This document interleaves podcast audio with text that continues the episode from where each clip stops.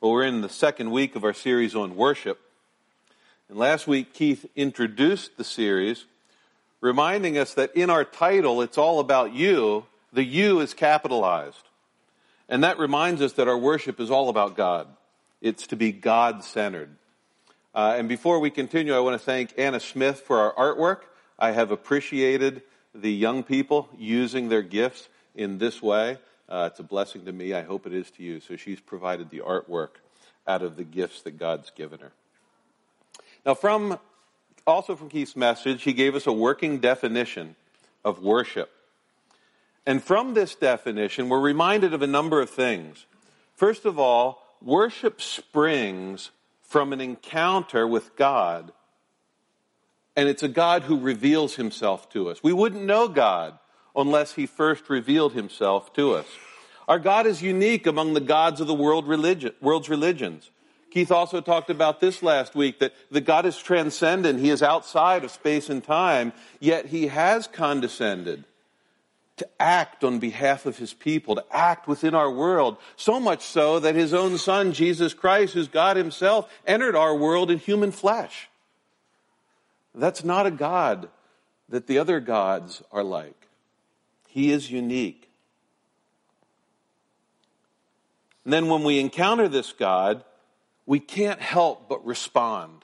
And we respond with all of our being, with our hearts, with our emotions, our minds, our thinking, and our wills.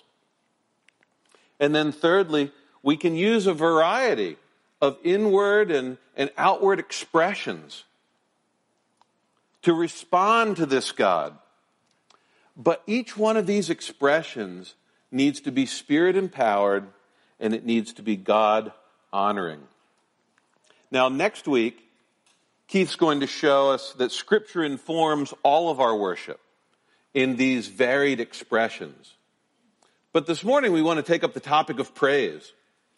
And we want to see how praise can lead to worship. We'll use two Psalms that Jim has read this morning Psalm 117 and a portion of Psalm 34. And these Psalms will give us a pattern, a pattern that teaches us how we proclaim God's greatness. But first, we have to ask the question aren't praise and worship the same thing? That's a question I had to ask myself this week because I think sometimes we, we look at them as synonymous. We've just sung worship songs or praise choruses. Which one? Those songs talk about God. They express who He is. They express what He's done. Haven't we just worshiped? Well, maybe. But then again, maybe not. I want us to use, I wanted to settle on some bite sized definitions for praise and worship that I think will help us discern the difference between the two. And I've used, uh, I had a really good article on gotquestions.org. If you've never used that website before, jot it down, gotquestions.org. It has over 600,000 questions that people have asked about the Bible, about Christianity, about our faith, and they're excellent biblical compact answers to those questions. So that, that's an extra that didn't cost you anything this morning, and I received no payment from Got Questions. Praise, a joyful recounting of all that God is and all He's done. Now, with this definition of praise, praise can be horizontal. We can praise a graduate for their academic accomplishments. We can heap praises upon our children when they respond in joyful obedience to our request. But praise is also vertical, where we heap blessings on our God. Worship is something very different. Worship is something deeper. It's something more meaningful. Have you ever gone to weddings and funerals, uh, graduations, other types of events, birthday parties that you get the invitation in the mail? And, and sometimes you receive that invitation with joy. The individual is close to you, the person who's graduated, or you, you want to go to that memorial service so you can express how that person impacted your life and is now passed on to their life with Christ. And you enter into that event with all of the joy. You look at, forward to it expectantly. But then there are other times when you get the invitation, you go, oh, I guess we should go. Now, don't you judge me. You think the same thing. I know it. You see, you're, you may be close, a little bit close to that person, or you're close to somebody connected to that person, just enough so that you should go. But really inside, you don't want to. Now you show up, you give your gift, you give your card, you, you, but you're sitting in the pews going, I could be mowing the lawn right now. Ah, oh, man, it's really nice. I hope we get out early enough for a nice dinner.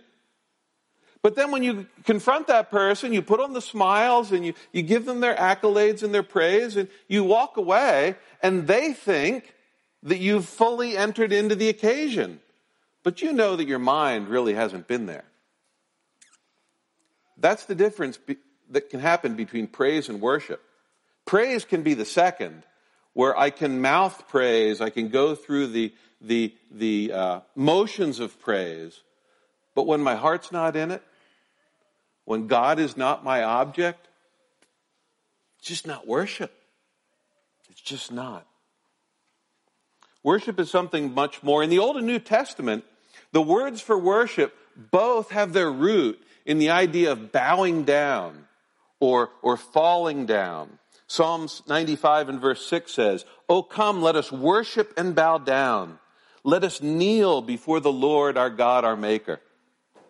Now, kneeling and bowing for the Hebrews and for the, for the first century church, that was kind of a normal part of life. You bowed down to idols, you bowed down to emperors, but we're Americans, we don't bow down to anybody. This is a completely un American concept. And so it's hard for us to think about worship as humbling ourselves, as bowing down before the majesty of who God is. Worship then is the art of losing self in the adoration of another. You see the difference between that and praise? And as such, God is the only true object of worship. Now I want to be clear. What I don't, what I don't mean by this definition is that we, we worship is this ecstatic experience where we kind of lose our mind and our will into an emotional buzz that, that, that's not what I'm talking about. This is the art of setting myself, my priorities, my wants and needs aside. And as the things of the world grow strangely dim, it's in the light of His glory and grace. All I see is our Lord and Savior. I'm focused completely on His worth that's when it becomes worship. The idea is captured in Psalm 29 and verse 2. Ascribe to the Lord the glory due his name. Worship the Lord in the splendor of his holiness. And when we do that, praise becomes a means of worship. Now, in the Psalms, we find patterns of praise that teach us how to worship, that inform our worship. And while these Psalms were written almost three millennia ago by, by Jewish males, in, in, written in the form of Jewish poetry, in a different geography, in a different culture, in a different time, in those respects, they are distant from who we are. But yet at the same time, they are God inspired scripture. Inspired by Him and preserved by Him for our use, to instruct us. Now, I want to say something about patterns in Scripture. We're going to learn from patterns, but patterns can also be a stumbling block. In Matthew, Jesus taught us how to pray when he spoke the Lord's Prayer Our Father who art in heaven, hallowed be thy name. Now, we can use that prayer, we can pray that prayer verbatim, and it can be a legitimate prayer. But it can also just be uh, us reciting words. If we're just reciting words for the pattern, then it's an illegitimate prayer. Praise can be the same way. We can use these psalms, we can recite these psalms, we can speak these psalms, and it can be true praise that leads to worship. Or if we just recite the words, they're really nothing and they don't honor and glorify our God. In the Psalms, we find two distinct patterns of praise. And these patterns can be used personally, individually. They can use, be used corporately as a body. They can be used in private. And they can be used in public. The first of the Psalms of praise could be called descriptive. And this is where the worshiper proclaims who God is. We're going to use Psalm 117 to understand this. Now, in these Psalms, these descriptive Psalms of praise, the common Hebrew verb that we see throughout them is the verb halal, which means praise. And it's typically connected with Yahweh, the Lord. So we get praise the Lord. And it's where we get our word hallelujah. Try that again. Hallelujah. Turn it into worship. Hallelujah. Amen. I heard some I heard some emotion there. That's okay. I'm not much better in public. Hallelujah. Praise the Lord for who you are. I've chosen this psalm because it gives us a very compact example of descriptive praise, and it reminds us that our praise does not need to be verbose. We can praise God in the, in the brief moments of our day as they flit by. We can also praise God in extended periods where we are alone together with Him, and we can praise Him for hours. Charles Spurgeon called this psalm the shortest chapter in the scriptures, which it is, only two verses, and also the central portion of the whole Bible because of the message that it teaches. And in declaring who God is, there are several elements that are common to these descriptive psalms. The first one we see in verse 1, and that's a call to praise. In a descriptive psalm, it starts with a call to praise. Praise the Lord, all nations. Extol him, all peoples. Praise is an act of the will. The psalmist is calling himself and all peoples to willfully engage in the praise of the Lord. And it acknowledges that our praise doesn't come naturally as sinful human beings. Notice also the God focused language of these Psalms. Here are some other calls to worship from the Psalms. Psalm 100 Make a joyful noise to the Lord, all the earth. Serve the Lord with gladness. Come into his presence with singing. Psalm 145. I will extol you, my God and King, and I will bless your name forever and ever. Every day I will bless you and praise your name forever and ever. Psalm 103. Praise the Lord, O my soul. All my inmost being, praise his holy name. See, these calls to worship, they're like spiritual jumper cables. And we all need a jump start every once in a while. The psalmist comes and he knows that it's right for him to praise the Lord. He knows that when he enters in to seeing who God is, that he, that will, will result in, in praise and worship, but he's got to get himself going. And he's got to call himself in a very excited way. Praise the Lord, oh my soul. Praise the Lord, all creation. Back in Psalm 17, the writer here calls all redeemed people of all nations, of all creeds, of all languages to praise the Lord because it's only the redeemed that can truly praise Him. So that's the call to praise. Then in the middle part of the Psalm, the first part of verse 2, we have the cause for praise. There's the call to praise and then the cause for praise. And this is where God has revealed his character to the psalmist. He says, For great is his steadfast love towards us, and the faithfulness of the Lord endures forever. See, God had promised that through Abraham all the nations of the earth would be blessed. And that promise was ultimately fulfilled in the person of Jesus Christ, who upon his death, his burial, and his resurrection for all the sins of his people, When he rose again, he made the gospel available, salvation available to all peoples, not just the Jews. And Paul will quote this psalm later in Romans chapter 15 and verse 11 to prove the same thing that the gospel is for the Jews as well as the Gentiles. And he and the psalmist praises God because he's revealed that he's a God of love and he's a God of faithfulness because he's carried out that promise. After the cause for praise, then typically there's a conclusion. And this is often a renewed call to praise. Praise the Lord, the psalmist says. And I think it's in the conclusion that we can grasp the idea that this praise has turned to worship.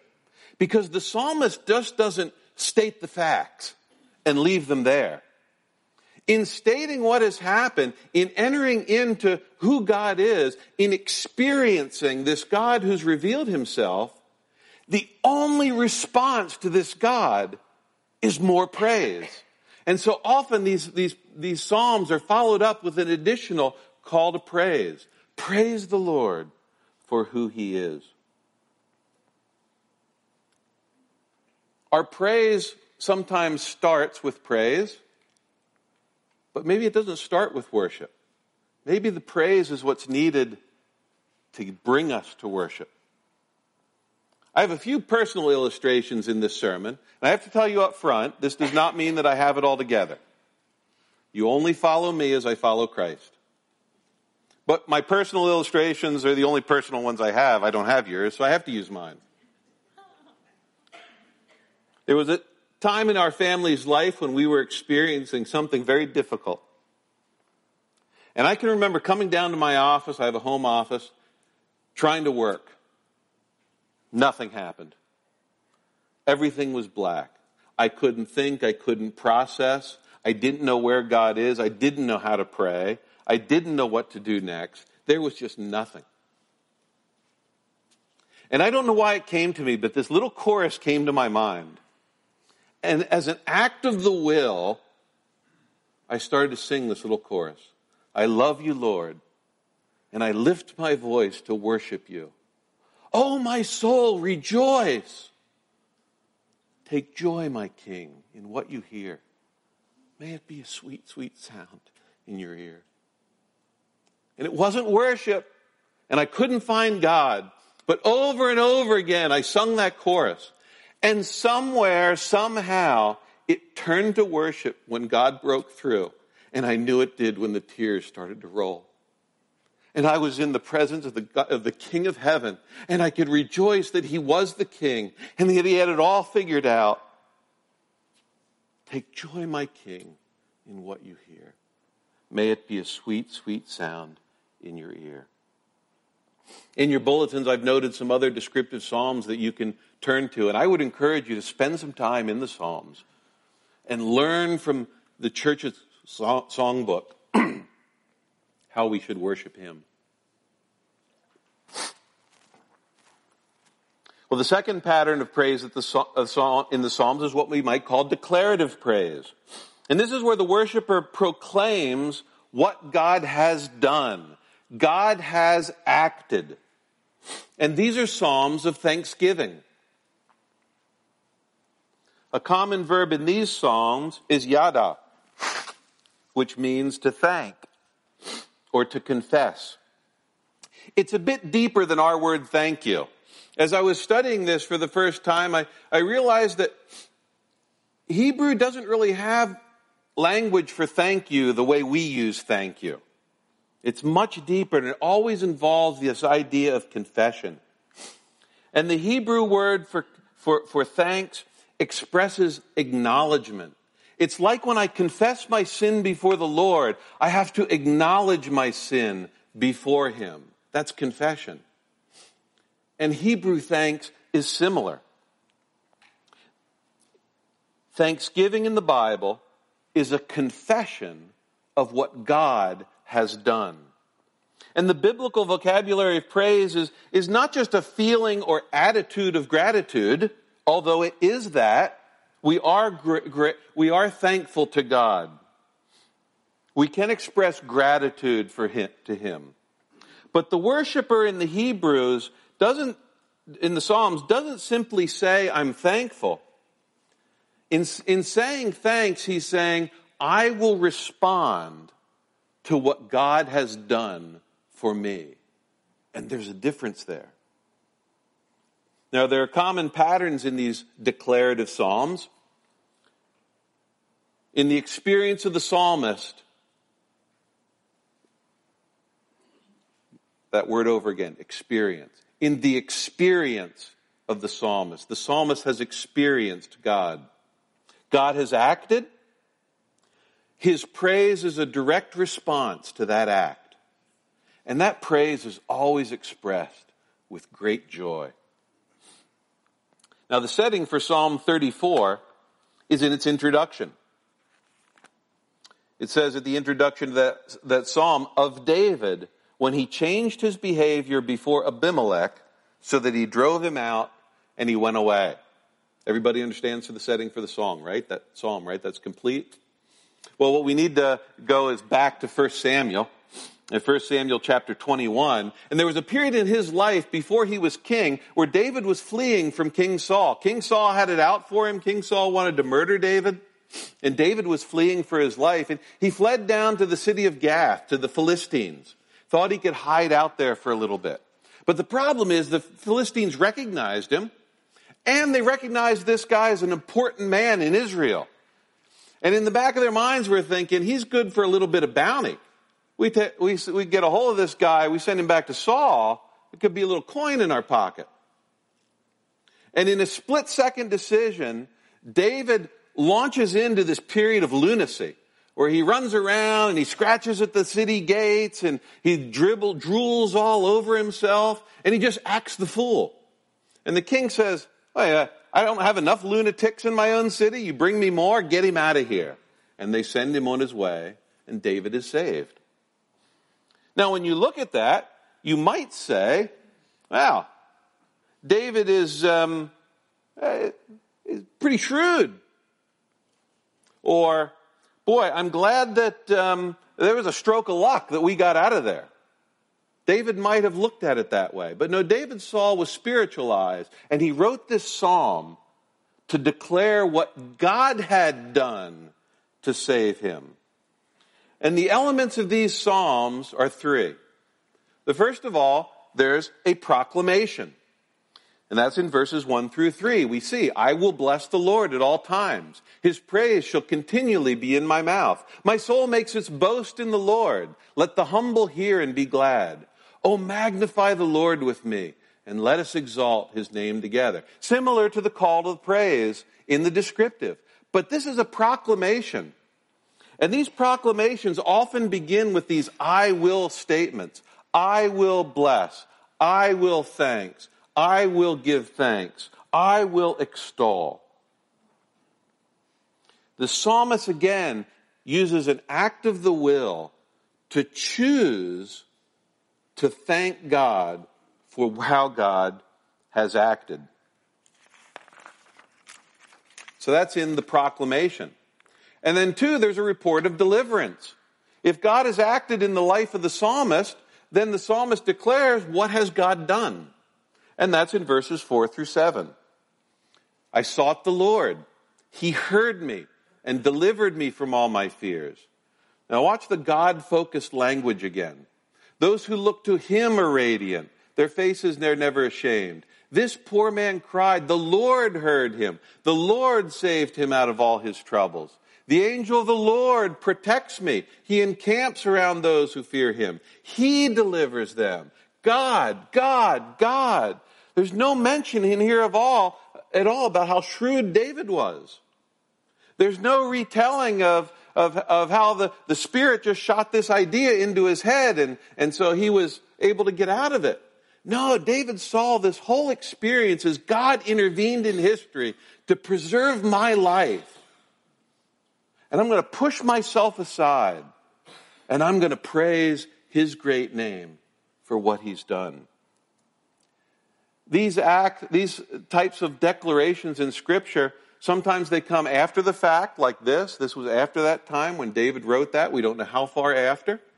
Sometimes they're almost immediate.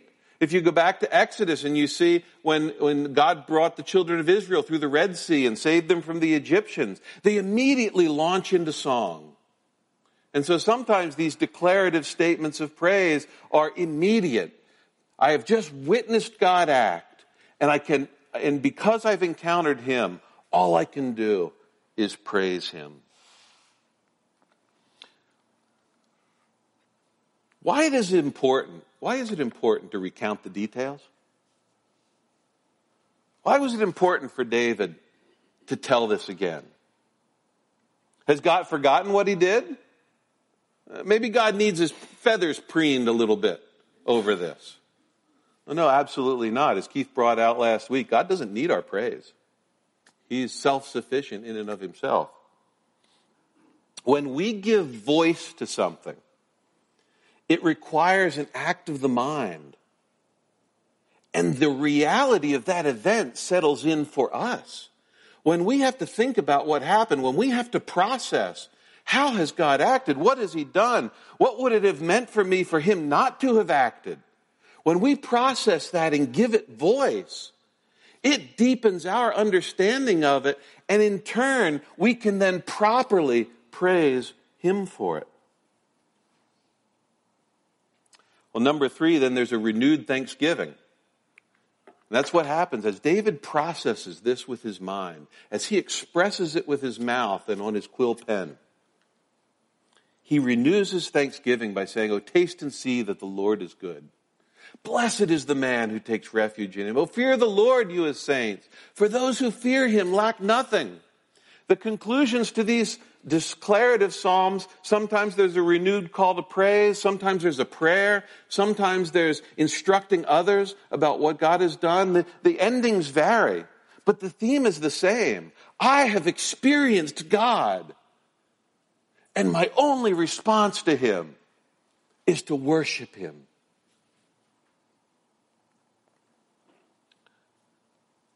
The worshiper cannot encounter the living God without responding. Now, I've given you some additional declarative Psalms in your bulletin. Again, I would encourage you, this is the only sermon I've preached in a while that has homework. You really need to go and spend some time drenching yourself in the language of these Psalms and considering, because the words were written for you as God's people, how has God acted in the same way for me? How has He expressed His character to me in the same way? And then how can I in turn respond and worship Him? Well, that leads us to the question, much more practically, how can my praise lead to worship? I'm very proud of myself. I've come up with three P's. For those of you who are note takers, get three P's this morning to help us remember. And consider how each one of these requires the mind, requires the will, and requires the, mo- the emotions. God requires all three engaged for proper praise and worship. Number one is perception. Number one's perception. Are we ever going to see God's character if we're not looking for it? That sounds like a very simple question. Duh. But we go through life very busy. We miss a lot of things in life. Are we missing the character of God as He's revealing it to us? Are we taking the time to look? God has given us the created order. Creation screams the glory of God. Do we take the time to look? The scriptures. I mean, God has written us 66 books and letters. You can't get more direct than that. It's here, black and white. We can read it. We can study it. We can see exactly how God has revealed himself. And then through prayer, through the study of the word, through the fellowship of other Christians as we interact with each other and encourage each other. These are all ways to see who God is, but we need to look. We need to see. And sometimes in the circumstances of life, we can be like David might have been. Whew, slip through that one. Whew, that was a stroke of luck. But do we look at those circumstances and ask ourselves, how has God just acted in my life? I have an illustration of that. This photograph may be a little hard to see. Photograph is taken from my driveway a few months ago. And it shows a truck in the ditch. I got this picture from my wife who texted it to me. And somebody who was under the influence that had crossed our driveway, which is to the right, completely crossed the driveway, hit our tree, severed a telephone pole, and ended up in the ditch. Everybody was okay. A few minutes later, Andrew returned from work. He, he delivers for Domino's when he's not at school, pulled in the driveway and parked and was fine. But as Robin and I started to process that event, we started to realize Andrew was one to two minutes max from coming home. If he had been in the driveway at that exact time, that truck would have T boned his driver's side door. Now we could say, that was lucky. But in our conversation, it was this sense of, how's God just acted? And we started to process what did it take for God to delay Andrew just a minute? Was, was that extra red light that irritated him? Was that slow driver that he couldn't get around? Did somebody at the pizza shop ask him to do one more thing? What happened? But all we knew is God acted in grace and mercy to delay him one to two minutes. And that gave cause for praise and cause for worship. God does that for us all the time, and we need to be looking out for it. Number two, practice. Practice makes perfect. We are not going to come into this service and praise if we are not practicing praise in our daily life. And our praise will not lead to worship if we're not practiced. Practice becomes more natural and leads to worship. And it sounds simple. But let me ask you this, and I ask myself this too. At family meals, how often does the discussion turn to God's greatness? How often do we express who God, uh, how God has revealed himself to me today? What has he done in my life today? We're all eaters in here. I know everybody's going to run out to lunch afterwards and people are going to get together. We all, we're going to barbecue. We're going to do all kinds of things over food with brothers and sisters in Christ. How often does the conversation turn to the greatness of God? If we can't express the greatness of God, how, who He is, how He's acted in our lives to each other, how do we express that to the world who needs to hear it? These are practical questions that we as God people, God's people need to be asking ourselves. God has taught me something about this process. Here's another picture. This is my backyard pond. There's two places in life where when I'm there, all is right with the world. One is behind this pulpit, and two is sitting in nature, contemplating. And this is my happy place. When I put this in a number of years ago, it was a place where I went. Again, I have a home office and I would go out and I would be a little stressed. So I'd go out and sit at the pond and feed the fish and watch the birds and, and, and just try to, my idea of being unstressed was to get away from what was stressing me and turn it off. But something over the years changed and that God started to work. And I started to sit there and I started to notice things. You know, butterflies were created so beautifully. And the intricacy of their wings and their legs. And I started to watch how they went to the different flowers. And I watched how the frogs uh, uh, created their young and the tadpoles and all of these things. I watched how the flowers would bloom and how the bees would come and move the, the, the, the, the pollen from one to another so they would populate. Watch the rabbits come in and, and, and I even have binoculars. I watch the rabbits. I can see them up close and see how they feed and what. All of a sudden, as I started to look at creation in a different way, it's like, wow, God, you are an absolutely amazing God. You are so creative. And those sessions by my pond started to turn from getting away from stress to sitting there proclaiming God's greatness as a time of praise. And then it leads to worship. That's just one example of what we can be doing to change how we're thinking, to practice our praise and our worship before Him. Thirdly, and I'm not going to go into detail on this one because Keith's going to be preaching about this in a few weeks, is preparation. We need to be prepared to praise Him. We need to be preparing ourselves on how to properly praise Him and worship Him. I'll give you one practical way you can do that for our corporate worship. That's this thing called Facebook. I have no idea. I don't know anything about it. I'm not on social media, but I know if you go to this strange website called Grace Community Church Facebook, Eric posts there a link at the end of each week that there's a playlist there of the songs that we're going to be singing together here on a Sunday morning. It's a Spotify list. I don't know anything about Spotify either. But apparently when you do all this clicking, you get songs. You can ask him later.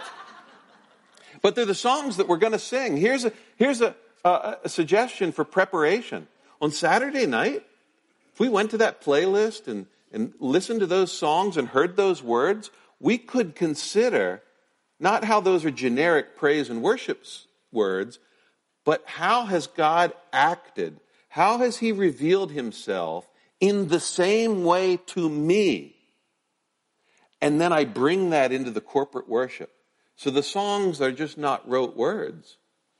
They're expressions, my own personal expression of who God is and what He's done. Our praise turns to worship when we declare the greatness of our God in who He is and in what He's done. Let's pray. Heavenly Father, we are grateful that you've called us together as your people. Remind us that we are the blood bought bride of Christ. Remind us that you have entered our world and acted on our behalf. You have spoken and revealed your character. And in doing so, we can then respond in worship to you. Teach us to do that, we pray. In Jesus' name, amen.